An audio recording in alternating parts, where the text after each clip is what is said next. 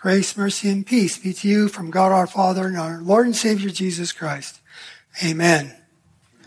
Time is relative. Who said that? Remember who said that? Albert Einstein. Very good. All right.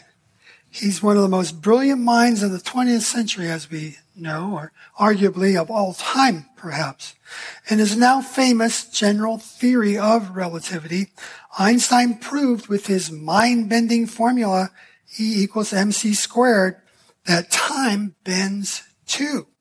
And ever since, human beings have been talking about manipulating the so-called fabric of the universe or the space-time continuum. You hear people using these terms and tearing it, puncturing it, warping it, or otherwise subjecting it to some other kind of violence. But nowadays we just throw those terms around as if we knew what we were talking about. I, for one, still can't seem to wrap my feeble mind around these Einsteinian physics. And it's, it goes way back to 1905. That's when Einstein first published this new paradigm for understanding our universe. 1905. My, how time does fly. And speaking of time flying, last Thursday's Thursday night's illuminating SpaceX launch got me thinking of some of the scientific advancements that took place after Einstein, like in the middle of the 20th century.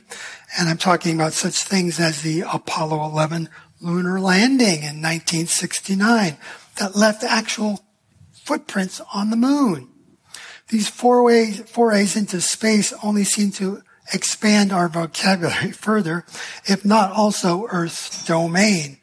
And so with our Amer- American astronauts splashing back down to Earth, we started talking about how such astronauts age more slowly in space than the rest of us stuck here on Earth on account of those high speeds the rocket ships must achieve to break orbit and then do all their space errands and get back before they run out of oxygen.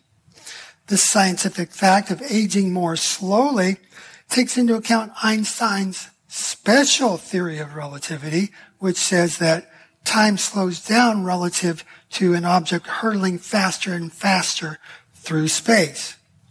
Well, the upshot for NASA astronaut Scott Kelly was that he could boast upon returning home in 2016 from his history making year long stay on the International Space Station. Now he was technically a scientifically verifiable one one hundredth of a second older than his twin brother. Wow. A whole one one hundredth of a second. And he was probably a few centimeters uh, taller too for the lack of gravity for that amount of time, allowing his spinal cord to expand. So chiropractors watch out. But this meager difference in elapsed time only shows that we've got an awfully long way to go before we stop using our anti-aging cream and start picking up tickets for the next space shuttle launch. But ask Scott Kelly's then fiance, now wife, if time passes more slowly on earth or in space. With all the possible things that could tragically go wrong hundreds of miles into the heavenlies, worry alone could well account for more rapid aging back here on earth. More rapid aging, and I'm sure for a year that seemed to be a lot longer on the surface of the earth uh, as his fiance was awaiting his safe return. Well, it'd be kind of like waiting for a son or a daughter returning from war, or a spouse to return from an overseas deployment when international tensions are rising. Worry can really grip you and seem itself to become one of the strongest forces in the universe. And all this talk about relativity of time depending on one's frame of reference. I wonder how it must have been for Jesus, the Word who was with God and was God, to step into time from transcending it from eternity past, if one could even speak of eternity past, to go from forever coexisting with the Father and the Spirit, one God, outside the realm of time, and whatever time is, He created it, For all things were made through him, and without him was not anything made that was made, John tells us. Then the word jumps into this time realm that he created. And he became, um, he becomes flesh starting the same way all human beings start as a single cell zygote, but in his virgin mother's tomb. What a, a story that is. Fully divine still, yet not counting equality with God something to cling to. He emptied himself of all his majestic, majestic rights and in his state of humiliation became man in order to serve us. All this happened in earth time as Luke documents in the days of Caesar Augustus when Quirinius was governor of Syria. That was Christmas. This is Lent. We're barely into the second of six weeks of Lent now, and it's becoming quite clear just exactly how the Messiah, whom Peter properly identifies as such, just exactly how Jesus plans to serve his followers, and indeed how he plans to serve the whole world. For Jesus has had all of planet Earth in his long-term sights, and by all, I mean both geographically and chronologically. So Jesus is looking down the corridor of time and he sees you included in the plans uh, that he um, plans on serving us. And he's going to serve this entirely lost planet by what he now tells Peter, namely from our gospel, quote, that the Son of Man must suffer many things and be rejected by the elders and the chief priests and the scribes and be killed. And after three days, rise again. And it says he said this plainly. Well, this is an interesting account here today on the second Sunday in Lent because this whole exchange, this insightful declaration by Peter uh, that Jesus is the Christ, and then the serious rebuke that he earns from our Lord, get behind me, Satan. All this happens right before the Mount of Transfiguration in Mark's Gospel. And we just celebrated that on Transfiguration Sunday two weeks ago. So right there is a good example of time being relative to one's frame of reference. We're looking today at Peter's limited insight into Jesus' identity through a Lenten lens as something needed to be repented of. And certainly anything that we could do or say that the Lord attributes to the devil in our lives, that is certainly something that needs repenting of, right? And here I might just add that our deceitful hearts lead us astray at times when, whether we like to admit it or not, our lips might pray, thy will be done, but what we really mean is, my will be done. We seek at times to bend the Lord's will to our will instead of the other way around, and instead of us always being flexible, malleable, willing to bend and go along with whatever our Lord's will is in everything.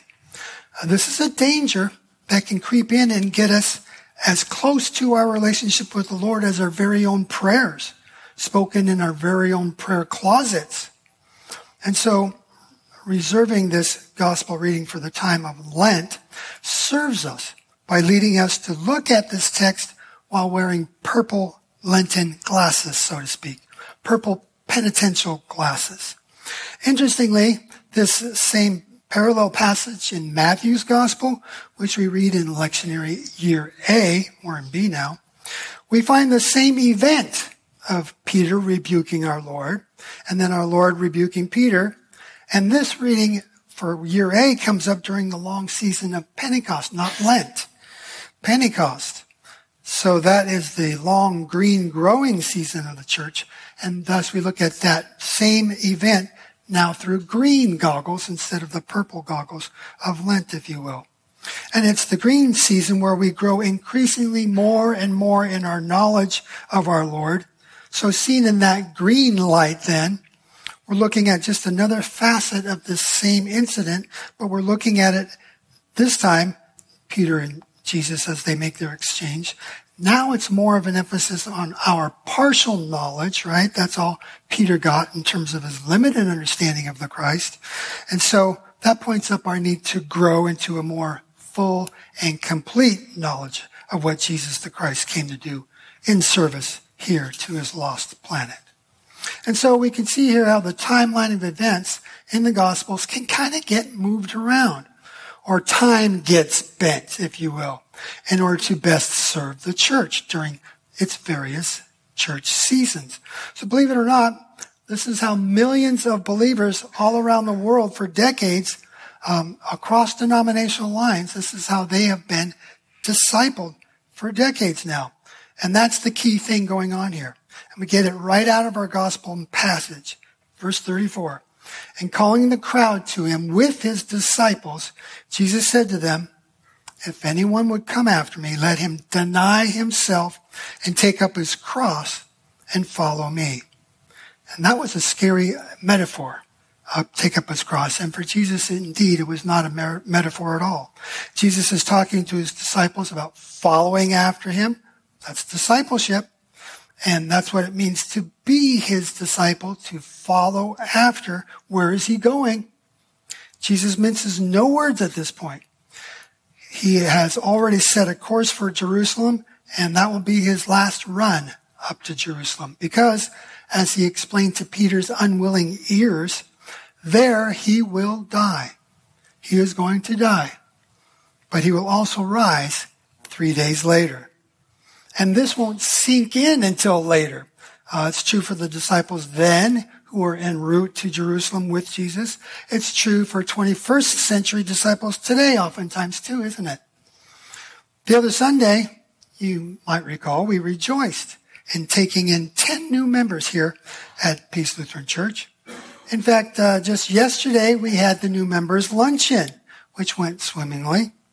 And with grateful hearts, we once again extended the rite hand of fellowship to our new brothers and sisters in Christ. It was truly a joyous occasion, and maybe we even got a, a bit too joyous for the Lenten season. But there's forgiveness for that. Honestly, I don't regret yesterday's joy so much as I do blame myself and my own pastoral eyes for not preparing our new members for the membership right as I think I ought. And I hope there's forgiveness for that too. See, with the pandemic, goodness, it had been such a long while since we brought in new members. And I had just gotten my brand new CPH edition pastor's agenda, which contains all the ceremonies we pastors do. And I really hadn't looked over the membership rite beforehand, uh, let alone gone over it with our new members. So instead, before y'all, I just launched into the very Lenten themed, sobering questions that really come straight out of our gospel. Question. Are you willing to suffer all things, even death, for the sake of the gospel, rather than fall away from our Christian faith? Answer. If so, answer, I am willing with the help of God. Well, congratulations to our faithful new members who didn't skip a beat. Uh, they took such heavy, heart hitting questions right in stride and profess their unwavering trust in the Lord to be with them even in the face of death.